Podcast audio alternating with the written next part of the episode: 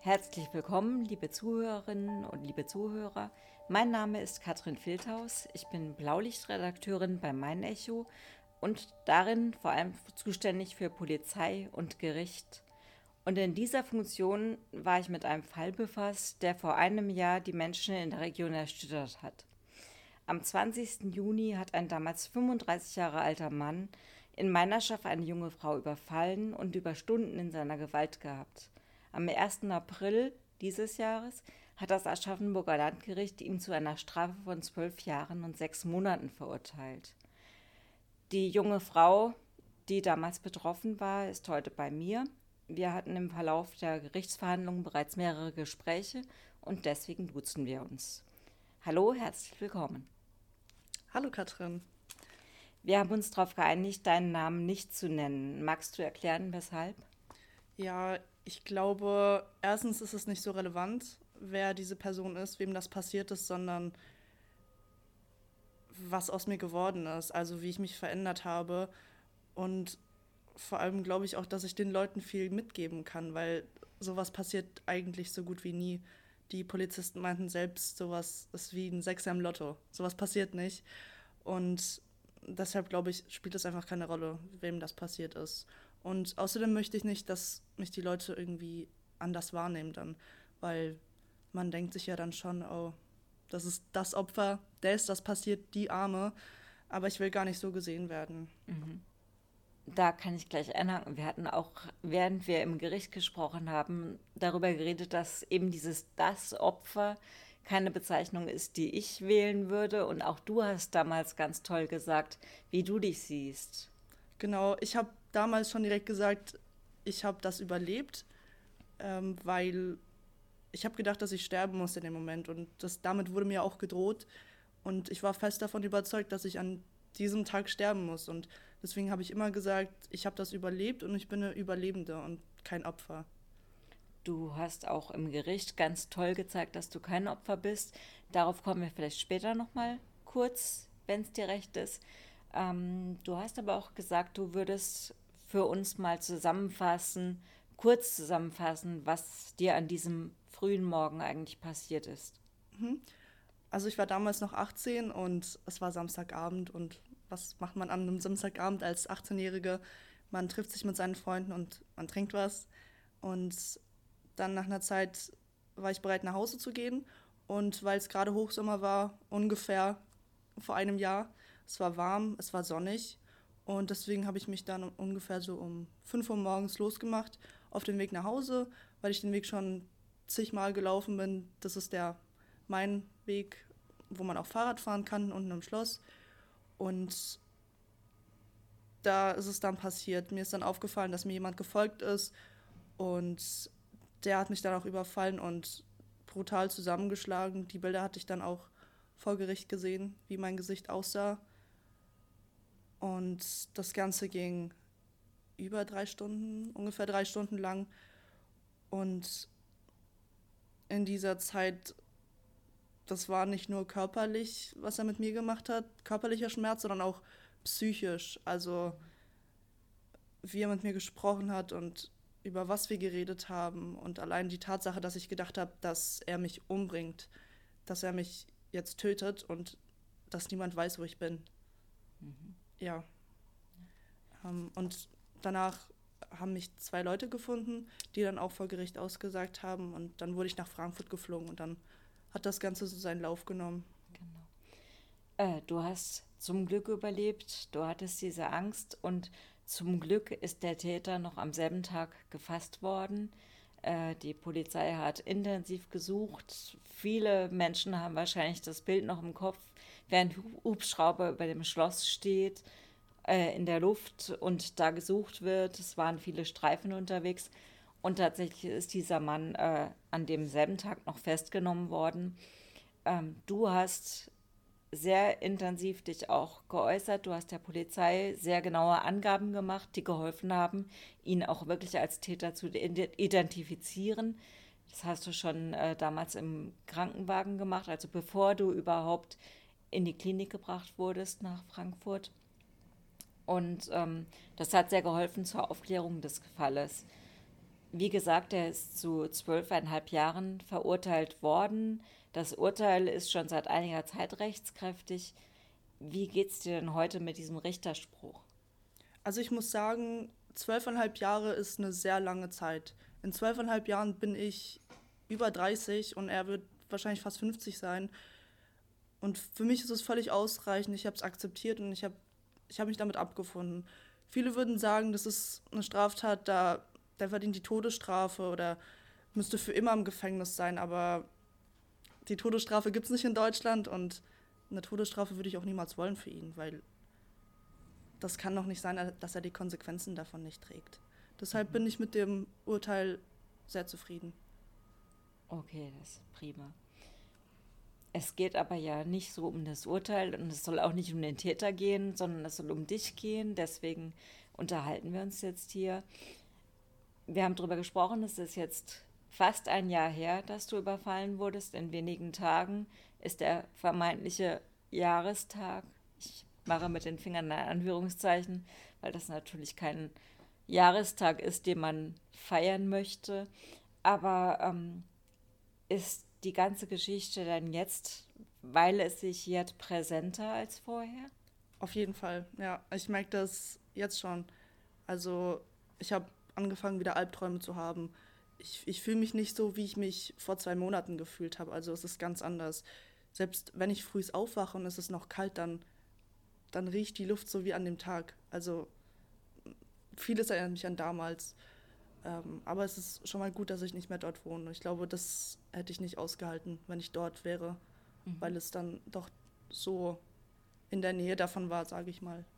Das heißt, du bist umgezogen. Mhm. Ähm, gab es denn noch andere Sachen, die dir geholfen haben bei der Verarbeitung? Ja, auf jeden Fall. Ich war auf Therapie sieben Wochen lang weiter weg. Und das war eine spezielle Traumatherapie. Also das war jetzt nicht in Lore zum Beispiel, und das hat mir wirklich sehr geholfen. Da gab es bestimmte Techniken, darüber hatten wir auch schon mal geredet, ähm, über die Traumakonfrontation. Und ich glaube, diese sieben Wochen haben mich krass verändert, weil als ich dann zurückgekommen bin, habe ich gemerkt, dass ich nicht mehr diese Bilder im Kopf hatte. Früher, wo ich die Augen geschlossen habe, habe ich noch die Bilder gesehen und Sachen gehört und die ganzen Gespräche im Kopf gehabt und das Ganze ist jetzt weiter weg. Ich habe das zwar nicht ganz verarbeitet, aber das kann man gar nicht mehr vergleichen wie mit letztem Jahr. Vielleicht kannst du kurz nochmal erklären, was diese Traumakonfrontation ist. Genau, die Traumakonfrontation ist, ähm, da musste ich nochmal von dem Trauma selbst erzählen, nochmal die Augen schließen und diesen Weg laufen und davon erzählen. Ähm, und dann wurde ich von der Therapeutin gestoppt und dann sollte ich die Situation nochmal so umstellen, wie ich das Ganze anders gemacht hätte vielleicht. Also wenn ich jetzt, wenn ich mein, ich sag mal Opfer, ich in Anführungsstrichen, das gesehen hätte und ich als mein jetziges Ich dorthin komme, was ich mit dem Täter gemacht hätte, ob ich ihn geschlagen hätte, beleidigt hätte, ob ich die Polizei gerufen hätte und das Ganze. Und das nennt man dann Täterentmächtigung und so komisch, wie sich das anhört, es bringt was. Mhm. Also ich es hat was gebracht, ja. Ich habe, als wir im Gericht uns begegnet sind, gesagt, das, was du im Gericht machst, ist in meinen Augen eine Täterentmächtigung. Du warst an jedem der Verhandlungstage präsent, du hast diesen Mann angeschaut, der hat dir nicht ins Gesicht gucken können, er hat ganz selten seinen Blick überhaupt in eure Richtung äh, gewandt. Du hast da mit deiner Mutter vor allem oft gesessen, auch dein Vater war ab und zu dabei. Aber da hatte ich dich gefragt, ist das auch Täterentmächtigung? Auf jeden Fall. Also das auf jeden Fall. Man hat, als ich ihn das erste Mal gesehen habe, ich hatte wirklich Angst, ihn anzuschauen. Aber als ich dann diesen Blick gewagt habe, hatte ich gar keine Angst mehr, weil ich habe ihn gesehen. Er hat sich ständig klein gemacht und die Hände irgendwie übers Gesicht oder irgendwie auf den Schoß, unter den Tisch. Man hat gesehen, dass er sich richtig schämt und dass er da gar nicht sein möchte, aber dass er jetzt da sein muss. Und er hat keine andere Wahl, als da zu sein. Er muss diese Konsequenzen jetzt tragen. Und auch die nächsten zwölfeinhalb Jahre muss er diese Konsequenzen tragen. Und mir war das einfach wichtig, dass er mich sieht, dass ich stark bin, dass ich jeden Tag dort bin und ganz und gefasst erklären kann, was damals passiert ist. Und dass ich nicht dieses Mädchen bin von letztem Jahr, mhm. das Angst hatte zu weinen, das Angst hatte, in seiner Gegenwart zu reden, das Angst hatte, ihn anzugucken. So bin ich nicht mal.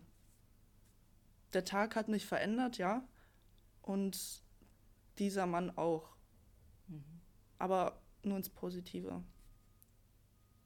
Sollte man nicht glauben, dass man diese Erkenntnis draus ziehen kann.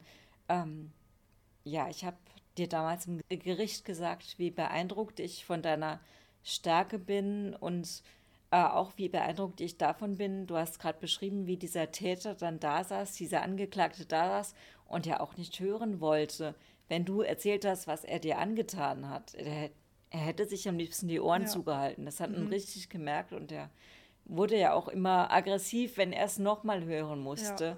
Und äh, das fand ich wahnsinnig beeindruckend. Das muss ich an dieser Stelle einfach jetzt auch nochmal sagen. Dankeschön. Ich kann es gar nicht oft genug sagen. Warum hast du dich denn jetzt entschieden, jetzt nochmal darüber zu reden?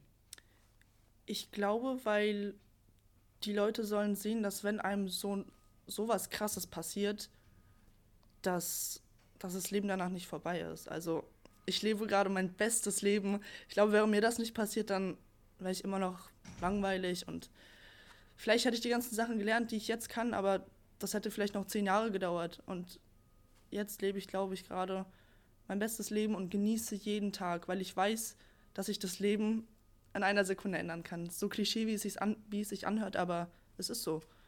Also ich bin jemand anderes und ich bin froh, dass ich jetzt anders bin. Ja. Aber Folgen spürst du bestimmt trotzdem. Du bist jetzt sehr selbstbewusst, äh, wie du darüber redest. Aber du hattest auch die Albträume erwähnt, die jetzt kommen. Äh, was für Folgen gibt oder gab es denn noch? Also kurz nach dem Trauma auf jeden Fall, dass ich auf jeden Fall einfach nicht schlafen konnte. Also ich hatte keinen Hunger, ich konnte nicht schlafen und man denkt gar nicht daran, an das Essen oder an irgendwas anderes. Man kann die Augen nicht zumachen, man kann, man kann nicht in der Stille da sein, man, man kann einfach nichts, man ist einfach gerade in diesem Krankenhaus mit den Gedanken, man hat sein Handy nicht, man hat seine Eltern nicht und man muss das einfach gerade ertragen. Und klar ist es jetzt besser geworden, aber jetzt gerade um diese Zeit rum, wo es wieder warm wird und wo man mehr rausgeht und vielleicht mal auch wieder abends rausgeht, dann kommen diese ganzen Gedanken auch wieder hoch. Und ich glaube, das wird mich auch noch ziemlich lange verfolgen, weil wie oft passiert einem sowas? So gut wie nie, aber wenn mir das schon mal passiert ist, dann kann mir das ja nochmal passieren, obwohl es mhm. sehr unwahrscheinlich ist. Also eine gewisse Angst ist nach wie vor da. Genau. Also bei aller Kraft, die du zeigst, ist trotzdem, dass du sagst, so ein bisschen im Hinterkopf ist es noch vorhanden. Auf jeden Fall, ja. Mhm. Und auch generell, manchmal habe ich auch ganz schlechte Tage. Klar, wirklich meistens immer gut gelaunt und gut drauf und stark, aber ich habe auch meine Tage, wo ich mir denke, warum ist mir das passiert? Mhm. Ich habe es schon gesagt, deine äh, Eltern haben dich ganz eng begleitet bei dem Gerichtsprozess ähm, und vorher ja auch. Im Gericht kam zur Sprache, dass die Besuchszeiten im Krankenhaus keine Rolle gespielt haben, dass du besucht werden durftest, jederzeit. Ähm, was sagt denn deine Mutter, die insbesondere oft dabei war, dazu, dass du jetzt nochmal mit mir drüber reden willst? Ist es in Ordnung für sie oder? Also meine Mutter, die sagt immer, die haben auch schon immer gesagt, es ist dein Recht, wem du das erzählst und wie du damit umgehst, weil dir ist das passiert und nicht uns und das ist deine Sache und vor allem du bist auch schon erwachsen, du bist 18, 19 Jahre alt und deswegen lassen die ja mir meinen, sag mal, meinen Spielraum damit, weil ich meine, was wollen die sagen? Mhm. Ich bin ja schon erwachsen und ich glaube, das ist auch für mich wichtig, damit darüber zu reden, auch zu, zum Verarbeiten. Gab es denn in dieser Zeit, seit das passiert ist, in dem Jahr, auch eine Phase, wo du gesagt hast, ich bin zur Ruhe gekommen ein bisschen damit? Der Gerichtsprozess hat bestimmt alles aufgewühlt, aber vielleicht davor oder danach? Mm, also wirklich zur Ruhe gekommen bin ich, glaube ich, erst wirklich nach dem Gerichtsprozess. Vor allem auch vielleicht so jetzt ungefähr, weil direkt nach dem Trauma das war eine Ausnahmesituation. Also da wusste ich gar nicht, wohin mit mir. Danach war ich dann auf Therapie und dann naja, dann kam halt da auch dieses, äh, das Gerichtsverfahren wieder und dann musste ich ja nochmal darüber erzählen und ihn sehen auch dann. Und ich glaube, jetzt habe ich langsam meinen Frieden, mhm. glaube ich, ja. Okay. Ähm, es hat ja nicht nur deine Mutter dich begleitet, ähm, es gab auch Hilfe von außen. Zum Beispiel gab es vom Weißen Ring Hilfe. Vielleicht willst du noch erzählen, in welcher Form und wie sich das gespielt hat. Gerne. Also der Weiße Ring, der war eine Riesenhilfe. Ähm, wo ich das erste Mal dann aus, aus dem Krankenhaus nach Hause gekommen bin, ähm, waren dann ganz viele Leute da und dann auch die Leute vom Weißen Ring. Ich muss mal kurz äh, für unsere Zuhörerinnen und Zuhörer erklären, das ist ein Opferschutzverein. Das heißt, Kriminalitätsopfer können sich an diesen Weißen Ring wenden, um Unterstützung zu finden. Jetzt darfst du weitermachen. ähm, genau, und der Weiße Ring, der hat uns mit eigentlich mit allem geholfen, also bis heute noch. Die, wenn ich, wenn ich, wenn irgendwas ist, dann kann ich die immer anrufen, weil ähm, als Opfer, das wusste ich auch, auch nicht, hat man ganz viele Rechte. Ich habe zum Beispiel das Opferentschädigungsgeld beantragt. Ähm, das kann man halt machen. Ich glaube, Kriegsopfer können das machen und Opfer von äh, schweren, äh, schweren Verbrechen oder mhm. Gewalttaten. Und da haben die uns sehr unterstützt, auch mit dem ganzen Papierzeug. Also da muss man ja tausend Sachen ausfüllen, ähm, um dieses Geld zu bekommen oder äh, auch jetzt mit meiner, mit, ich hatte jetzt eine Nasen-OP. Mhm. Ähm, der Täter hatte damals auch die Nase gebrochen genau. bei den äh, Schlägen und Gewalttaten, die er dir angetan hat. Genau, und da haben die uns beraten, ob ich das dann überhaupt machen kann, ob die Kasse das übernimmt oder auch mit meiner Therapie, weil das in einer privaten Klinik war. Da haben die uns auch sehr geholfen, weil ähm, hätte ich das über die normale Kasse gemacht, hätte das vielleicht zwei Jahre gedauert, bis das mhm ähm, übernommen wird. Und so mit dem Weißen Ring hat das gerade mal zwei, drei Wochen gedauert, dass ich dann in eine private ja, Klinik toll. gekommen bin und ähm, dann wirklich meine Traumatherapie machen konnte. Mhm. Also es ist wirklich toll. Ich habe mit dem Herr Schwarz haben wir bis heute immer noch Kontakt und der kommt auch zu uns ab und zu. Der Herr Schwarz ist der Leiter der Außenstelle des Weißen Rings in Aschaffenburg und der war im Gericht auch oft anwesend, um dich zu unterstützen. Und Hilfe gab es auch von der Polizei. Ich habe schon gesagt, wie toll an dem Tag agiert wurde. Ähm, aber du hast die Polizei auch noch mal ganz speziell erlebt. Genau, also das erste Mal, wo ich mit der Polizei Kontakt hatte, das war, ähm, das war im Krankenwagen, ja. Aber dann, als ich im Krankenhaus war in Frankfurt, ähm, dann, da habe ich das erste Mal mit den Kripo-Beamten wirklich face to face gesprochen. Und die waren voll nett. Also das, das würde man, glaube ich, nicht denken von Kripo-Beamten, aber die waren so nett und verständnisvoll und haben mir meinen Freiraum gelassen und mir immer Zeit gelassen, wenn was ist. Und wir haben bis heute immer noch Kontakt mit denen, auch so privat. Und die sind voll hilfsbereit. Und die haben auch sehr gut gearbeitet und recherchiert und einfach ihre Arbeit gemacht, die die wirklich machen sollten. Weil man hört ja oft, dass es in Deutschland nicht alles nach Plan läuft, vor allem bei Vergewaltigungen, dass da nicht richtig geguckt wird, weil hm, vielleicht wollte die das ja. Und bei mir hat einfach alles geklappt und dafür bin ich wirklich dankbar. Mhm. Und ja, die Polizei hat sehr gute Arbeit geleistet, wirklich sehr gut. Du hast mir auch vorher erzählt, dass die auch zu dir den Kontakt weiterhin gesucht haben. Also nicht, dass du dich bei denen melden musst, sondern dass die auch nachgefragt haben, wie es dir geht mhm. und ob du weiter Unterstützung brauchst. Genau, ja. Der eine Kripo-Beamte, der, wir duzen uns sogar mittlerweile, was auch ganz komisch ist für mich, aber ja. ja, der hatte mich auch vor Gericht immer mit dem Vornamen angesprochen und meine Mutter hat auch sehr gelobt, wie er über, über mich geredet hat, als ähm, das ist das, man hat halt gemerkt, dass es ihm nahegegangen ist, was da passiert ist und dass er sich wirklich dafür einsetzt und dass er das wirklich aus voller Überzeugung macht. Ich habe ja auch die Vernehmung gehört, die im Krankenhaus mit dir gemacht wurde, beziehungsweise das Video dazu gesehen. Es war eine sehr lange Vernehmung ähm, und da hat man auch gemerkt, wie die Beamten das auch berührt hat, was sie da hören. Und der äh, Sachbearbeiter, der da zuständig war, hat auch äh, ja sehr intensiv erzählt, wie er dich erlebt hat an diesem Tag im Krankenhaus, was natürlich das Bild fürs Gericht auch nochmal deutlicher gemacht hat, was da abgelaufen ist und dass man das nicht kleinreden konnte. Ich finde es ganz großartig, dass du dich nochmal zu mir gesetzt hast und dass du gesagt hast, du möchtest nochmal drüber reden. Das verlangt wahnsinnig viel Mut und Ich habe es gerade eben schon mal gesagt, ich kann deinen Mut nicht oft genug loben. Ähm, ich habe gemerkt, wie mich der Fall berührt hat. Und dabei bin ich nur Zuschauerin.